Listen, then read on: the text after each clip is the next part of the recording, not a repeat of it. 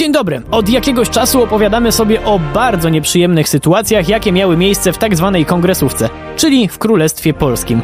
Ale jak miało być inaczej, jak formalnie królem był car, a jego brat psychopata był zwierzchnikiem armii. Spiskować zaczęli więc nie tylko studenci, ale i wojskowi, którzy w pewnym momencie nawiązali współpracę z dekabrystami, rosyjskimi buntownikami. Czy coś dobrego wyszło z tej współpracy? Przy mikrofonie Wojtek Drewniak zapraszam na kolejny odcinek programu w Drewniakach przez świat. Pozwolę sobie co nieco o dekabrystach, czyli zbuntowanych Rosjanach, przypomnieć. Chcieli obalić carat i wprowadzić w Rosji konstytucję. Generalnie ci przedstawiciele wojskowej szlachty byli bardzo ambitni, jednak w pewnym momencie przekroczyli wąską granicę między byciem ambitnym a odlotem poza realia tego świata. Bowiem bardziej radykalny odłam dekabrystów wymyślił sobie, że ich kumple z Polski w razie czego wstrzymają odsiecz prowadzoną z naszych terenów przez brata obalanego cara, a w zamian za to w razie czego dekabryści pomogą naszym przed atakiem carskich wojsk. Nasi spiskujący wojskowi zdecydowanie mocniej stąpali po ziemi i na wszelki wypadek nie angażowali się zbyt mocno w te odjazdy kolegów ze wschodu. Mieli rację? Oj tak. Dekabryści postanowili wykorzystać dość poważną zawieruchę po śmierci cara Aleksandra I. W sumie nie ma się co dziwić, bo faktycznie panował stosunkowo spory chaos. Car umarł, a jego następca, wódz polskiej armii i tęgi psychopata, wielki książę Konstanty, zrezygnował z objęcia tronu po bracie, choć mu się on należał. Władzę odziedziczył zatem kolejny brat, Mikołaj. Korzystając z zamieszania, dekabryści uderzyli bardzo niepewnie, a nowy car okazał się bardzo czujny. Cała rewolucja, jaką dekabryści obiecywali sobie i naszym, w Petersburgu nie trwała nawet dwa dni. Dłużej dekabryści wojowali na terenach dzisiejszej Ukrainy, ale też nie była to najdłuższa kampania w dziejach, bo trwała pięć dni. Ciężko zatem mówić o sukcesie i w sumie spoko, że nasi się nie zaangażowali, bo jeszcze mogłoby im się to odbić czkawką, prawda? Niestety i tak im się odbiło. Bo kiedy chmura, dobra, nie przesadzajmy, obłoczek pyłu po powstaniu dekabrystów opadł, to carska policja zaczęła drobiazgowe i dość brutalne śledztwo. Przesłuchiwani szybko zaczęli sypać, w tym rzucać polskimi nazwiskami.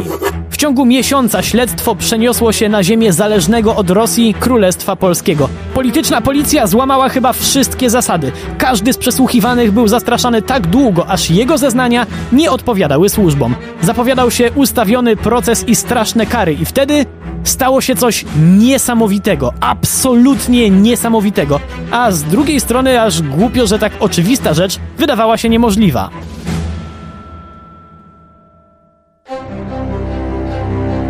Otóż, żeby zachować pozory, że Królestwo Polskie to niezależny kraj, mimo że armią dowodził wielki książę Konstanty, a królem miał być każdy kolejny car, to ustanowiono u nas bardzo postępową konstytucję gwarantującą obywatelom mnóstwo swobód.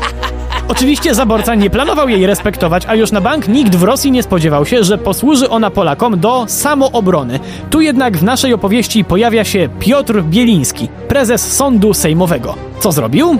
Dokładnie to, co gość na jego stanowisku powinien. Bezczelnie przeprowadził proces w oparciu o konstytucję, w wyniku którego najpierw rosyjskie śledztwo zostało unieważnione, a potem przeprowadzono kolejne. W tym już nie było zastraszania i nagle okazało się, że ludzie zeznali kompletnie co innego. Bazując na tych zeznaniach, sąd sejmowy ogłosił, że Towarzystwo Patriotyczne, czyli ekipa nieoficjalnie spiskujących polskich wojskowych pod dowództwem pułkownika Krzyżanowskiego, nie tylko nic złego nie zrobiła, ale nawet im to przez myśl nie przeszło. Żeby się jednak władza nie czepiała, to kilku oficerom przygrzmocono stosunkowo nieduże kary. Czy to załagodziło sytuację?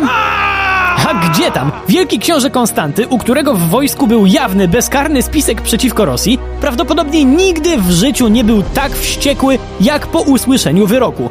Jak to, że konstytucja? Car Mikołaj I też nie mógł uwierzyć w jawne zakpienie z jego nieoficjalnej władzy w kongresówce. Jednak jedyne, co był w stanie zrobić, to w akcie zemsty zawiesić odważnego prezesa sądu sejmowego. Car i książę byli jednak zbyt mściwi, żeby odpuścić i chociaż w niewielkim stopniu musieli pokazać Polakom, że z władzą nie ma żartów. Mimo, że przywódca spisku dostał formalnie 6 lat więzienia, to i tak trafił na Syberię, z której nigdy już nie wrócił.